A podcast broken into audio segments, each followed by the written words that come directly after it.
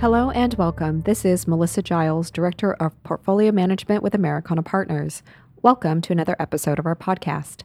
I'll be reviewing the June market commentary provided by David M. Darst, Chief Investment Officer with Americana Partners. If you'd like a full copy of the report, please visit our website at www.americanapartners.com and request to join our distribution list. The first section I will be covering is called Where We Are. Please note that any charts or graphics referenced are available by request through our website. Let's begin. Successful navigation of the financial realm, particularly in the rapidly changing circumstances encountered thus far in 2022, may in good measure be advanced when keen perception and sympathetic realism can be marshaled to enhance investment judgment. Such precepts of close observation and careful awareness have been imaginatively captured by American author and 1962 Nobel Literature Laureate John Steinbeck, 1902-1968. In early June, the world of leaf and blade and flowers explodes, and every sunset is different. And this June would appear to offer an ample mix of opportunity and hazard, especially after the following developments in May. 1. After their large 57 basis point yield advance in April, 10-year U.S. Treasury yields eased downward by 4 basis points in May to 2.85%. 2. The DXY U.S. dollar index versus the 6 major currencies declined a meaningful negative 1.4%. 3. The VIX equity volatility index declined from an elevated 33.40 on April 29th to a still lofty 26.32 on May 31st, with 8 of the 21 trading days in the month registering closing volatility readings above 30. 4. As investors reacted to Federal Reserve monetary policy tightening, supply chain disruptions due to the pandemic in China and the conflict in Ukraine, and profit warnings and economic results that fell short of expectations, in the middle two-thirds of the month, the S&P 500 came close to bear market territory, defined as a drop of negative 20% or more from a recent high, before a late-month rally left the index essentially unchanged for May, and with a gain of positive 3.0% on May 4 and a loss of negative 4.0% on May 18, the S&P 500 experienced its largest one-day gain and largest one-day drop in 2 years. 5. The technology-heavy Nasdaq Composite fell negative 2.1% and has only managed to generate a gain in 1 month of the year, positive 3.4% in March, and 6. In descending order, the May price performance of the 11 S&P 500 industry sectors was energy, positive 15.0%, financials, positive 2.6%, healthcare, positive 1.3%, industrials, negative 0.8%, materials, negative 1.0%, information technology, negative 1.0%, communication services, negative 1.8%, utilities, negative 3.8%, consumer staples, negative 4.7%, consumer discretionary, negative 4.9%, and real estate, negative 5.1%. As investors enter the sixth month of 2022, over the 94 years from 1928 to 2021 inclusive, the month of June, with its historical positive 0.8% price gain for the S&P 500, ranks tied for fifth, with November, among the best price-performing months among the 12 months in more than 9 decades of monthly performance ranking. It is worth repeating that these 9-decade results are averages, with a given month's outcome definitely having the potential to vary above or below the long-term average. Interestingly, the essentially unchanged price performance for the S&P 500 in May 2022, 0.0%, closely approximates May's long-term average price change of a minuscule negative 0.1%. After a volatile trading month in May, the S&P 500 finished essentially even, 4,132.95 on May 31st versus 4,131.93 on April 29th, following a negative 5.3% decline in January, a fall of negative 3.1% in February, and positive 3.6% advance in March, and a negative 8.8% decline in April. The Nasdaq Composite, registered a negative 2.1% decline in May after contracting negative 13.3% in April, rising positive 3.4% in March, declining negative 3.4% in February, and falling negative 9.0% in January. After declining negative 9.7% in January, the Russell 2000 index of small and mid-cap companies rose positive 1.0% in February, increased positive 1.1% in March, declined negative 10.0% in April, and in May closed virtually unchanged at 1,864.04 versus 1,864.10 on April 29th. Over the course of May, West Texas Intermediate crude oil prices rose positive 9.5% from $104.69 per barrel on April 29th to $114.67 per barrel on May 31st. The global oil demand side continues to reflect signs of China's COVID-19 lockdowns easing, slowing momentum in the global economy, fuel shortages, currently low levels of inventories and spare capacity limited to a few countries, and precautionary buying. While on the supply side, one, the Russia-Ukraine conflict continues to create significant demand and supply disruptions. Two, several nations, especially the U.S. and including certain allies, have launched the release of crude oil from their respective strategic petroleum reserves. Three, Iran continues with the nuclear talks begun on November 29th, which could in theory increase the supply of Iranian oil officially entering global oil markets if economic sanctions on Iran are relaxed. Four, facing pressure from investors to moderate growth and address their emissions, amid concerns about increasing regulations and climate change, large U.S. and European oil companies have continued to spend sparingly to boost production, even as certain major oil companies have halted and or completely exited their Russian activity. Five, consolidating U.S. shale producers have exercised financial probity, have not excessively increased output in reaction to higher crude prices, have followed production discipline and exerted capital spending restraint, and six, following the 29th OPEC and non-OPEC ministerial meeting on Thursday, June 2nd, the group, which includes Saudi Arabia, Russia, the United Arab Emirates, Kuwait, Iraq, and other countries, agreed to raise the rate of monthly output increases at an agreed pace of 648,000 barrels per day in July and August of this year, with Saudi Arabia and the United Arab Emirates likely to account for most of the supply increases. The 30th OPEC Plus ministerial meeting is scheduled for Thursday, June 30th. During May, the U.S. dollar declined negative 1.4% versus the DXY index comprised of six major currencies, the euro, Japanese yen, British pound, Canadian dollar, Swiss franc, and Swedish krona.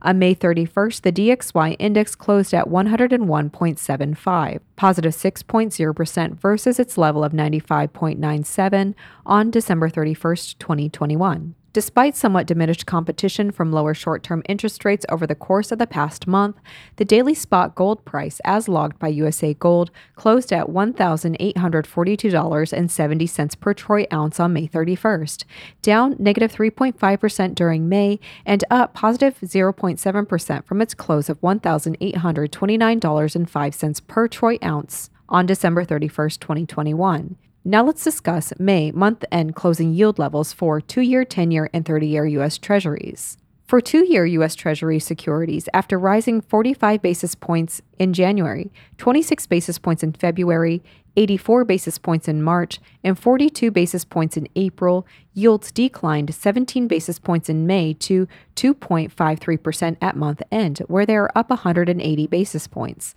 since their closing level of 0.73% on December 31st, 2021. Financial market participants have begun to consider a moderate yet sustained pace of policy interest rate increases in 2022, with 2-year U.S. Treasury yields rising in 4 of the first 5 months of this year, even as they have simultaneously reflected concerns that removing monetary accommodation too quickly might work to slow economic growth, with 10-year U.S. Treasury yields and 30-year U.S. Treasury yields rising at a considerably less rapid rate. For 10-year U.S. Treasury securities, after rising 27 basis points in January, rising 4 basis points in February, rising 49 basis points in March, and rising 57 basis points in April, yields declined 4 basis points in May and closed at 2.85% at the end of May, where they are up 133 basis points since their closing level of 1.52% on December 31st, 2021. for 30-year U.S. Treasury securities after increasing 21 basis points in January, rising 6 basis points in February, rising 27 basis points in March, rising 52 basis points in April, and rising 11 basis points in May, yields reached 3.07% at the end of the month, where they are up 117 basis points since their closing level of 1.90% on December 31st, 2021. Now let's discuss several of the key factors we consider likely to exert meaningful influence on financial asset prices. Factors likely to exert significant influence on financial asset prices: employment levels, the economic health of the consumer, and the 2022 outlook for GDP growth and inflation. The first week of June brought a fairly decent employment report for May, released Friday, June 3rd, which featured a gain of positive 390,000 jobs, with the prior 2 months revised downward by negative 22,000 jobs, to a labor force participation rate of 62.3%, compared to 62.2% in April and 62.4% in March, with the influential 25 to 54-year-old age group experiencing a rise in its participation rate to 82.6% from 82.4% in April, and close to the 83.0% reached in February 2020. 3.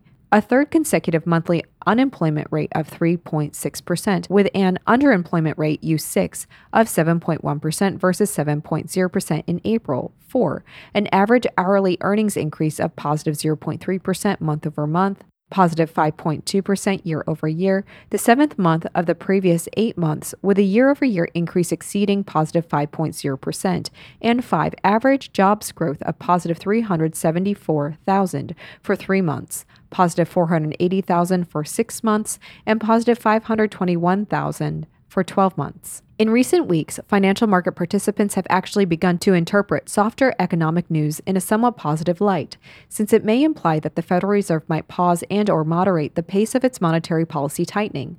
Conversely, financial market participants have periodically of late exhibited a tendency to treat signs of economic strength unsympathetically, because the Fed might thus have to adopt more restrictive monetary measures to bring inflation under control, increasing the risks of tipping the economy into recession. While the employment situation appears solid, signs of slowing have begun to appear. For instance, on Thursday, June 2nd, the S&P 500 index rallied positive 1.8%, and the Nasdaq Composite climbed positive 2.7%, following a report earlier that day by Automatic Data Processing that private sector payrolls had increased by only positive 128,000 in May, the lowest monthly gain of the pandemic-era recovery, and with small businesses absorbing the biggest jobs decline during the month, as companies with fewer than 50 employees reduced payrolls by negative 91,000 workers. Amidst this backdrop of slowing employment growth, on June 1st, Jamie Dimon, the CEO of J.P. Morgan, warned of a coming economic hurricane, citing the Federal Reserve's balance sheet tightening and the impact of the Ukraine war on commodity prices. And on June 2nd, Goldman Sachs Chief Operating Officer John Waldron characterized the current economic picture as among, if not the most complex, dynamic environment I've ever seen in my career. The confluence of the number of shocks to the system, to me, is unprecedented. Concerns about inflation and economic growth have been reflected in surveys of consumer psychology. The path of the Conference Board's Consumer Confidence Index, representing the results of a survey of 3,000 households across all 9 U.S. census regions, and considered to be largely influenced by jobs market conditions. As a perceived softening in the labor market weighed on the outlook, the Consumer Confidence Index fell in May to 106.4 from 108.6 in April, while marking its lowest level since February 2021. An even steeper decline is reflected in the University of Michigan Consumer Sentiment Index, based on a national survey of 500 households and considered to be largely influenced by household spending issues such as the price of gasoline and other purchases. In May, this index fell negative 10.4% to 58.4 versus 65.2 in April. Tracking the daily national average gasoline price for regular unleaded gasoline as surveyed by the AAA Motor Club, this series reaching an all-time high of $4.45 per gallon on May 13th, a level since substantially exceeded, reaching a new record of $4.71 per gallon on June 2nd. The frequent visibility and pocketbook effect of gasoline prices on disposable income is one of the reasons that this series carries such influence on consumers' inflation expectations, as well as, for many households, its impact on spending for other essentials. Higher levels of inflation tend to put downward pressure on household consumption, the most significant component of U.S. GDP, and upward pressure on interest rates through higher levels of inflation in the general price index. In mid-May, consensus forecasts of economists surveyed by Bloomberg for U.S. GDP growth in 2022 has declined significantly to positive 2.7% from just below positive 4.0% in January, and the mid-May consensus forecast of Bloomberg economists for the 2022 full-year headline consumer price index has risen significantly to positive 7.0% from positive 3.4% in January. The next several months are likely to challenge investors' ability to differentiate between a healthy economic slowdown and a more serious contraction, even as the authorities are challenged to significantly reduce inflation without unduly impairing the real economy and inflicting serious damage on asset prices. Also complicating matters is the difficult-to-predict influence of factors associated with the Russia-Ukraine conflict and business-slowing anti-COVID restrictions in China. Our current view incorporates some degree of slowdown in U.S. GDP growth in the second half of 2022. Over the same time frame, we envision some modest lessening in the inflation rate, perhaps drifting downward to a high plateau somewhere in the positive 3.0% to 5.0% range in 2023.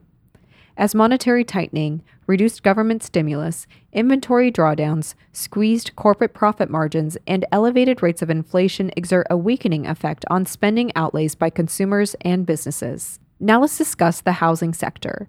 The combined contribution of the housing sector to U.S. GDP averages between 15 to 18% and manifests through two principal channels. One, residential investment, averaging roughly 3 to 5% of GDP, which includes construction of new single-family and multifamily structures, residential remodeling, production of manufactured homes, and residential real estate brokers' fees. And two, consumption spending on housing services, averaging roughly 12 to 13% of GDP, which includes gross rents and utilities paid by renters, as well as owners' imputed rents and utility payments. According to the Federal Reserve wealth data, as of third quarter 2021, at $34 trillion, residential property represents approximately 23% of U.S. households' assets.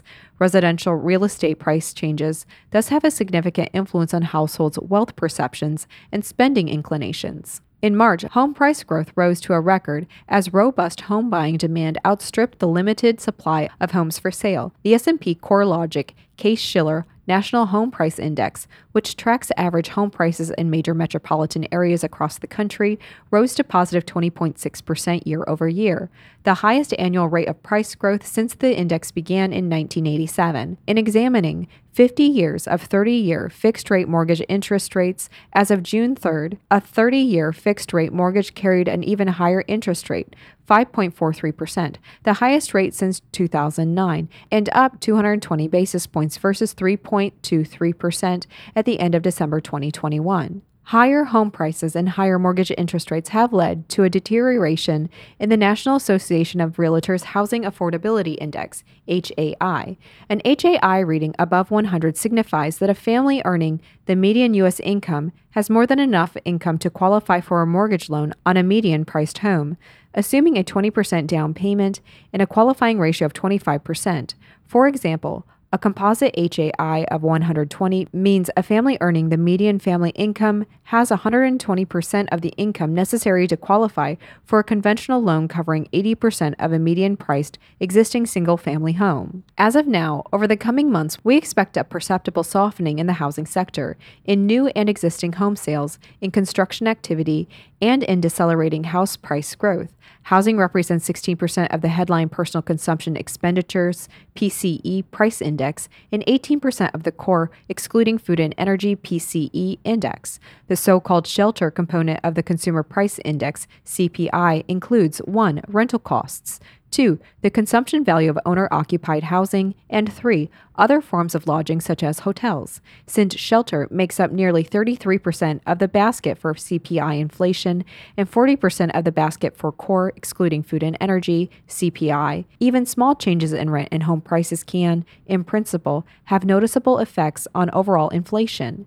In our opinion, a slowdown in the housing sector, if it comes to pass, should contribute to an easing in inflation readings. The mid-May consensus forecast of Bloomberg economists for headline CPI is positive 7.0% for the 2022 calendar year as a whole. Now let's discuss inflation and monetary policy. Expanding on the inflation discussed in last month's commentary, the forces causing an increase in reported inflation rates have been 1. Increased demand, driven by the aggressive monetary and fiscal policy stimulus applied during the pandemic years of 2020 and 2021. 2. Meaningful supply constraints resulting from component shortages, shipment delays, and logistics issues. 3. Low unemployment creating wage pressures and adding to consumer purchasing power. 4. Significantly upward trending house prices and rents. 5. Supply disruptions associated with the Russia-Ukraine conflict as well as with COVID-related interruptions and delays in the U.S., China, and other countries. 6. At least in the early stages for many goods and services, heightened year-over-year base effects created by comparisons versus the depressed prices prevailing during the height of the COVID pandemic. 7. The degree to which price increases and inflationary psychology have become more permanently entrenched in private sector thinking and behavior. And 8. The growth rate of the quantity and the turnover velocity of the money supply. The year-over-year percentage growth rate in the core, excluding food and energy consumer price index, tends to follow changes in the ISM Manufacturing Purchasing Managers Index. While by no means a perfect predictor of changes in core CPI inflation rates, to us it appears to indicate that the Federal Reserve's measures to cool off the economy, a 25 basis point increase in the target funds rate on March 16th and a 15 basis point increase on May 4th, the latter representing the largest single meeting increase since 2000, may be beginning to have an effect. The Federal Reserve's efforts to rein in liquidity appear to be causing consumers to more carefully manage their spending budgets and commercial businesses to exercise restraint in allocating funds for staffing and expansion. Additional monetary policy tightening measures have been implemented with the official commencement on June 1st of quantitative tightening, balance sheet reduction in the Federal Reserve's $9 trillion securities portfolio, with scheduled reductions of $17.5 billion per month in mortgage securities and $30.0 billion per month in U.S. Treasury securities for June, July, and August, followed by a doubling in these monthly targeted amounts commencing on September 1st. To a portfolio reduction rate of $35 billion per month in mortgage securities and $60 billion per month in U.S. Treasury holdings. Further, on June 2nd, Federal Reserve Vice Chair Lael Brainard, who has been described in the financial press as somewhat of a dove when it comes to supporting financial markets with liquidity, stated that to her, it seems difficult to see the case for a pause in policy interest rate increases, saying we've still got a lot of work to do to get inflation down to our 2% target, perhaps implying that a cessation in the central bank's inflation fighting strategy is unlikely after the market anticipated 0.5 percentage point hikes following the next 2 FOMC meetings. On June 14th, 15th, and July 26th through the 27th. As there is no FOMC meeting in August, the next opportunity to implement a 4th monetary policy interest rate rise, if GDP and price level data call for such a move, would come at the September 2021 meeting. Now let's discuss recessions. Considerable debate exists about the definition, timing, and duration of a recession in the U.S. economy. According to the National Bureau of Economic Research, NBER, a recession can be defined as a significant decline in economic activity that is spread across the economy and that lasts more than a few months. Conventional descriptions of a recession have maintained that a recession occurs when the GDP growth rate is negative for 2 consecutive quarters or more. With the NBER's more comprehensive definition, including a drop in the following 5 economic indicators. 1. Real gross domestic product. 2. Income. 3. Employment. 4. Manufacturing. And 5. Retail sales. In a May 2022 survey conducted by Deutsche Bank Research, as to when the next U.S. recession will occur, 13% of the respondents predicted in 2022, 65% predicted in 2023, and 15% in 2024. For the 12 U.S. recessions depicted, the S&P 500 has experienced an average negative 29% decline from peak to trough around a recession, with a range of negative 15 to negative 57%, followed by an average positive 40% gain 1 year later from the trough, with a range of negative 14% to positive 75%, and an average positive 54% gain 2 years later from the trough, with a range of positive 5% to positive 99%. To our way of thinking, these disparate results around the averages highlight the essential uniqueness of each recessionary episode and underscore the need for careful analysis of each recession's distinctive characteristics as to causes, policy responses, and outcomes. For now, our view is that a recession, while not inevitable, is possible late this year, though not likely. A growth slowdown appears in the cards to take place in the latter half of this year, with increased chances of recession taking place in calendar 2023. Economic, political, and geopolitical uncertainty, as well as continued volatility in stock prices, bond yields, currency exchange rates, and energy quotes are likely to persist. In the second half of this year, financial market participants will be closely monitoring corporate earnings reports and inflation data, as well as policy actions by the Federal Reserve, China's ongoing management of the COVID-19 crisis, and developments associated with the Russia-Ukraine conflict in Eastern Europe. At this time, we counsel caution, prudent risk assumption, and a focus on moving up the quality spectrum within portfolios, continuing our balanced group preference within equities for 1/3 growth, 1/3 value, and 1/3 defensive, with a security emphasis on balance sheet strength and high-quality dividend-paying equities. Now let's discuss portfolio positioning. Portfolio positioning strategies. Following the S&P 500's well above average total return performance of positive 31.5% in 2019, positive 18.4% in 2020, and positive 28.7% in 2021, and in the current environment of 1. Monetary policy abridgment via interest rate increases and quantitative tightening, 2. Slowing yet still above average economic expansion, and 3. Elevated inflation. We believe that careful thought, planning, and attention need to be devoted to the investor's most appropriate forms and vehicles for implementing the fundamental elements of asset allocation and investment strategy, which include 1. Diversification. While it does not by any means guarantee a profit or insure against a loss, diversification means including low and negatively correlated investment exposures that truly counterbalance price movements in other assets, particularly during times of significant financial stress and/or rising financial asset volatility. 2. Rebalancing, which encompasses judiciously using concepts of reversion to the mean and market price dislocations to trim exposures to assets that have grown to represent too large a portion of the overall portfolio, while at the same time adding exposures to high-quality assets that have fallen out of investor favor and suffered significant, though deemed not permanent, price declines versus intrinsic value.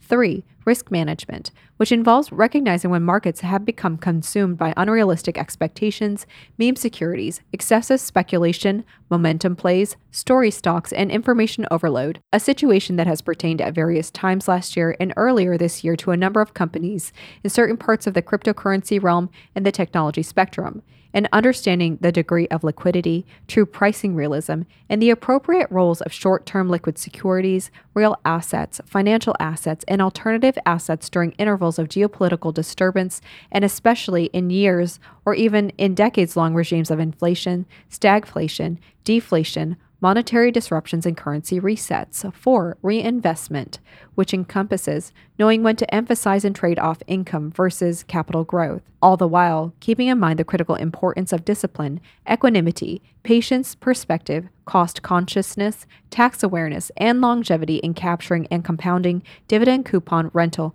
maturing securities, and other forms of incoming capital flows. And 5.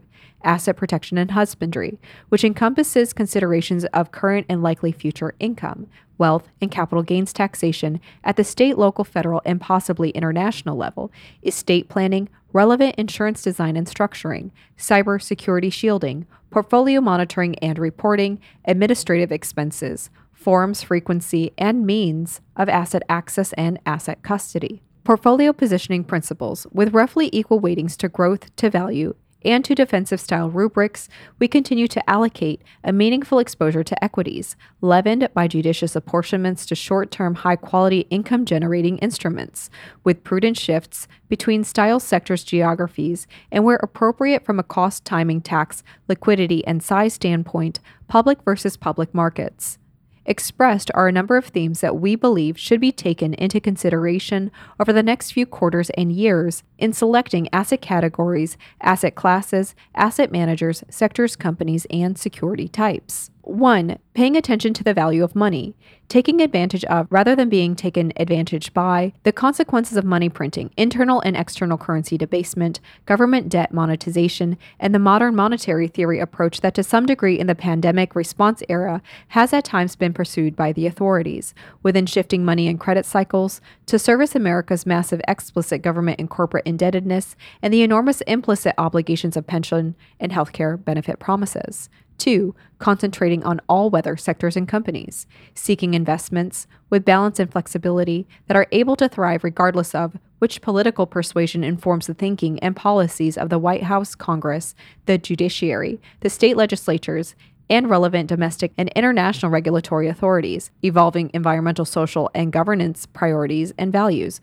wealth distribution initiatives and public health conditions, episodes of geopolitical tension, such as have especially pertained in recent months, entente and détente, and wider socioeconomic trends. 3. Distinguishing between temporary and permanent change, focusing on the commercial and financial implications of new social and political power structures, alliances and global associations, new energy sources and resources, new trade channels, new on- and offshoring structures, new cost, logistical, supply chain, and transportation modalities, hybrid, work from home and work from anywhere employment methods, and new business models, pathways, digitalizations and forms of person-to-person and business-to-business work, leisure, learning, and wellness activity.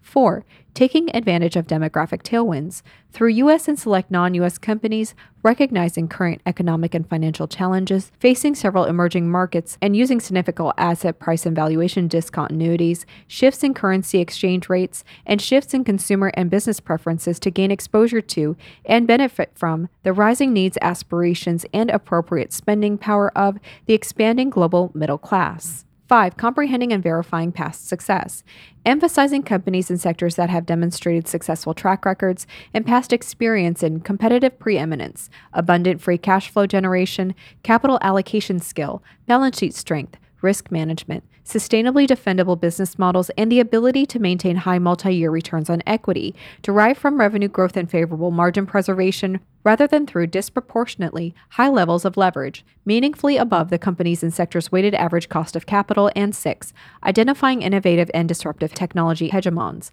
selectively and with acumen and understanding, focusing on technology enablers, disruptors, and dominators in such fields as diagnostics, biotechnology, and therapeutics based on CRISPR, weight management and well-being, public health, medical nutrition, regenerative medicine, artificial intelligence, data analytics, machine learning, 5G cellular network technology, the Internet of Things, infrastructure, robotics, retraining, quantum computing, battery inventions, alternative energy, virtual reality and augmented reality devices, hypersonic aviation, electric vehicles, and cybersecurity, while not least also taking account of the environmental, social, and governance risks, aspirations, and initiatives of companies in these and other fields.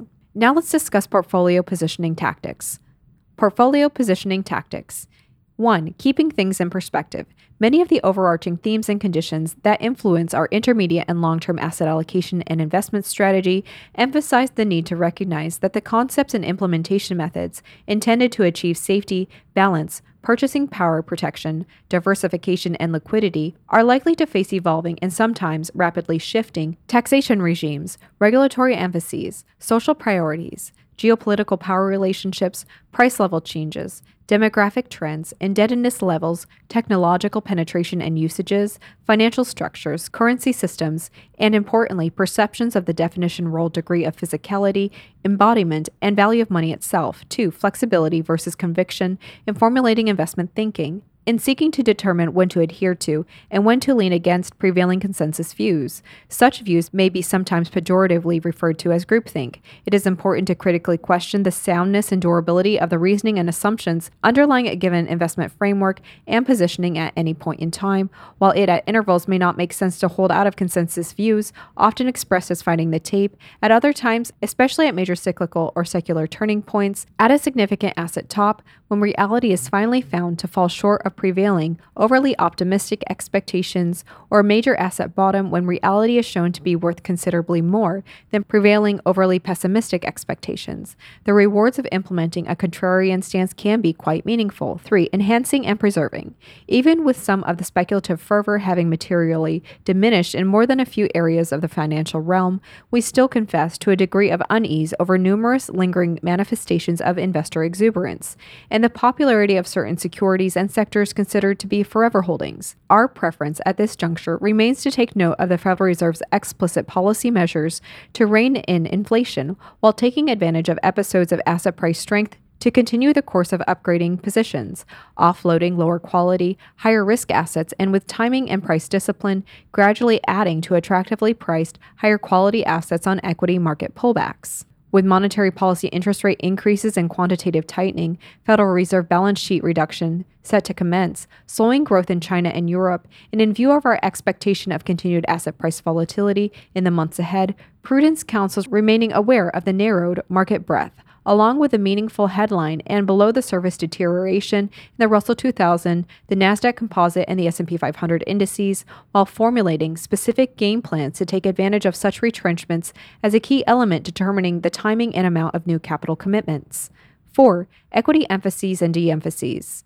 In the current conditions of the rise in U.S. Treasury interest rates, particularly at the short end of the maturity spectrum, to us it appears likely that cash-generating, financially stable companies with robust growth prospects, which are able to operate and thrive against a distinctly unsettled geopolitical backdrop and in the digital sphere as they continue to enhance their business models, deserve to retain some degree of valuation affirmation.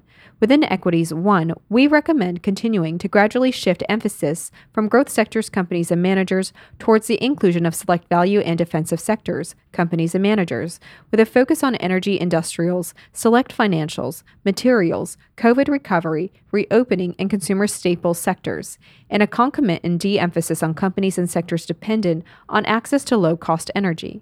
2. We continue to counsel very selectively adding small and mid-cap companies or investment managers specializing in and with good track records in this space to our primary emphasis on large capitalization enterprises. And 3. For the time being, while we continue to prefer a tactical overweighting to U.S. domestic equities, with pullbacks such as those encountered in January, February, and April, viewed as an opportunity to only carefully and highly selectively add equities, particularly those sectors and companies likely to thrive in a less predictable economic environment. We also espouse holding or gradually building relatively defined allocations to global leaders listed in international markets. 5. Focus on strength and quality. Our long-term equity portfolio weightings continue to emphasize asset manager sectors and specific companies that can benefit from the major identifiably sustained trends of the 2020-2030 decade, including 1. Incremental growth in a wide range of economic circumstances, 2. A focus on economic and infrastructure repair, digitalization, e-commerce, personal wellness, safety, domesticity, home improvement, and sustainable consumer demand, and 3. Advantageous capture of benefits from onshoring, supply chain redesign, and deglobalization as important drivers of capital spending and disruptive innovation. At the company level in equities, we emphasize identifying and building long-term exposure to firms possessing fortress-like, cash-rich balance sheets, prudence in balance sheet utilization, limited debt, consistency and durability of positive free cash flow generation, dividend strength, and competitive business models with abiding competitive advantages, high barriers to entry, low threat of substitute products, and enduring pricing power vis-a-vis suppliers and/or customers that over a long time frame can generate high returns on equity through revenue growth and sustainable profit margins, rather than through unhealthily high levels of leverage. At the current time, we recommend that consideration be given to top quality companies in the healthcare and consumer staples sectors, as well as firms exceptionally positioned to benefit from inflationary forces in the commodities and financial sectors. 6. Balancing growth and value sectors. At its closing level of 2,393.56 on Tuesday, May 31st, the price return of the Russell 1000 Growth Index, symbol RLG, and including companies in sectors such as technology, healthcare, and communication services, was, according to the Wall Street Journal, down negative 22.2% from its December 31, 2021 closing level of 3,074.99. while the price return of the Russell 1000 Value Index, symbol RLV, and including companies in sectors such as financial real estate, energy, utility, and industrial businesses, was at its closing level of 1,567.36 on Tuesday, May 31st, according to the Wall Street Journal, down negative 5.3% from its December 31st, 2021 closing level of 1,655.73. This 16.9 percentage point value minus growth returns differential appears to argue for continuing a degree of balanced exposure in selected value sectors, companies, and managers, as well as in selected growth sectors, companies, and managers. As this process continues, it is worth keeping in mind that true value investing represents identifying and owning assets that are trading for less than they are actually worth, not assets that are merely inexpensive. Many superficially inexpensive assets may be inexpensive for a reason and can very well remain so or deteriorate further. 7. Fixed income securities.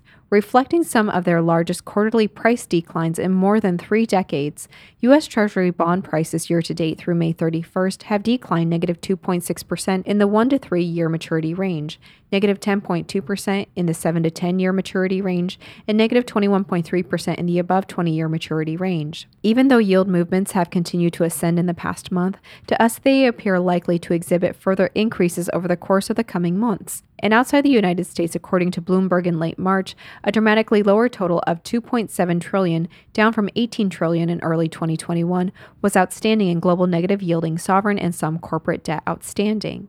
We continue a preference for issuers at the high-quality end of the rating spectrum in both taxable investment-grade and high-yield bonds and in tax-exempt bonds, where we see some pockets of value on a taxable equivalent basis. We view fixed-income securities as continuing to be subject to Federal Reserve policy-induced price risk, due to our current expectation of higher yields as 2022 progresses, and thus we prefer maturities and durations along the short to intermediate portion of the yield curve spectrum. 8. U.S. dollar outlook. After declining negative 9.9% in 2017, appreciating 4.4% in 2018, marginally gaining positive 0.4% in 2019, and declining negative 3.4% in 2020, the DXY U.S. dollar index measured versus a basket of 6 major currencies, the euro, Japanese yen, Swedish krona, British pound, Canadian dollar, and Swiss franc, had, as of its market close of 95.97 on December 31st, appreciated positive 6.7% in 2021. On Tuesday, May 31st, the DXY U.S. dollar index had appreciated positive 6.0% year-to-date, closing at 101.75. Over the next few quarters, given our expectations of the Federal Reserve, 1. Stepping up the pace of its projected policy interest rate increases, and 2. Commencing the process of reducing the size of its portfolio of U.S. Treasury and mortgage-backed securities, we believe the U.S. dollar may rise relative to major currencies including the euro and Japanese yen. 9. Alternative investments and real assets. In alternative investments, we continue our multi-quarter focus that has for some time emphasized exposure to 1. Commodities and real asset sectors of the economy, including industrial metals, agriculture, and materials. 2. Gold and or gold mining, ETFs, shares, particularly those miners with reserves in stable geographic locations, capital discipline, and cash flow growth. 3. High-quality, master-limited partnerships with strong business models and sustainable dividend-paying capacity. 4. Select investments in private credit and private real estate. 5. In opportunistic strategies that are positioned to selectively derive meaningful value from dislocations created by geopolitical developments and or potentially injurious mutations of the coronavirus, as well as the economic and profits recuperation therefrom. This concludes our June market commentary by David M. Darst. David is Americana Partners' Chief Investment Officer. We are available to answer questions you may have regarding the topics discussed. If you'd like a full copy of the report, please visit our website at www.americanapartners.com and request to join our distribution list. Thank you for listening. This is Melissa Giles, Director of Portfolio Management with Americana Partners. Stay invested.